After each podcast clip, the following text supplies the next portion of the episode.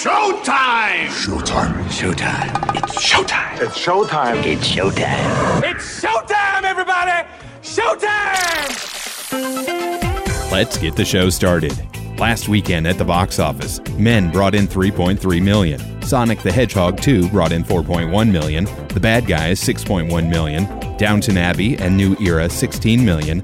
And Doctor Strange in the Multiverse of Madness brought in 32.3 million. New at the box office, Top Gun Maverick flies in for the Memorial Day weekend. 30 plus years of service. Combat medals, citations. Only man to shoot down three enemy planes in the last 40 years. Yet you can't get a promotion, you won't retire. Despite your best efforts, you refuse to die. You should be at least a two star admiral by now. Yet here you are, Captain. Why is that? One of life's mysteries, sir. What do we have here? God, here I thought we were special. Fellas, this here's Bagman. Hangman. Whatever. What kind of mission is this?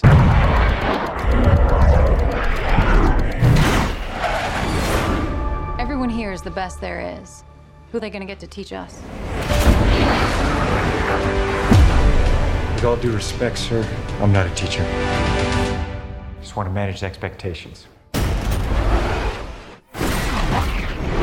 morning, aviators. This is your captain speaking. And we're off. Here we go. In three, two, one. Having any fun yet?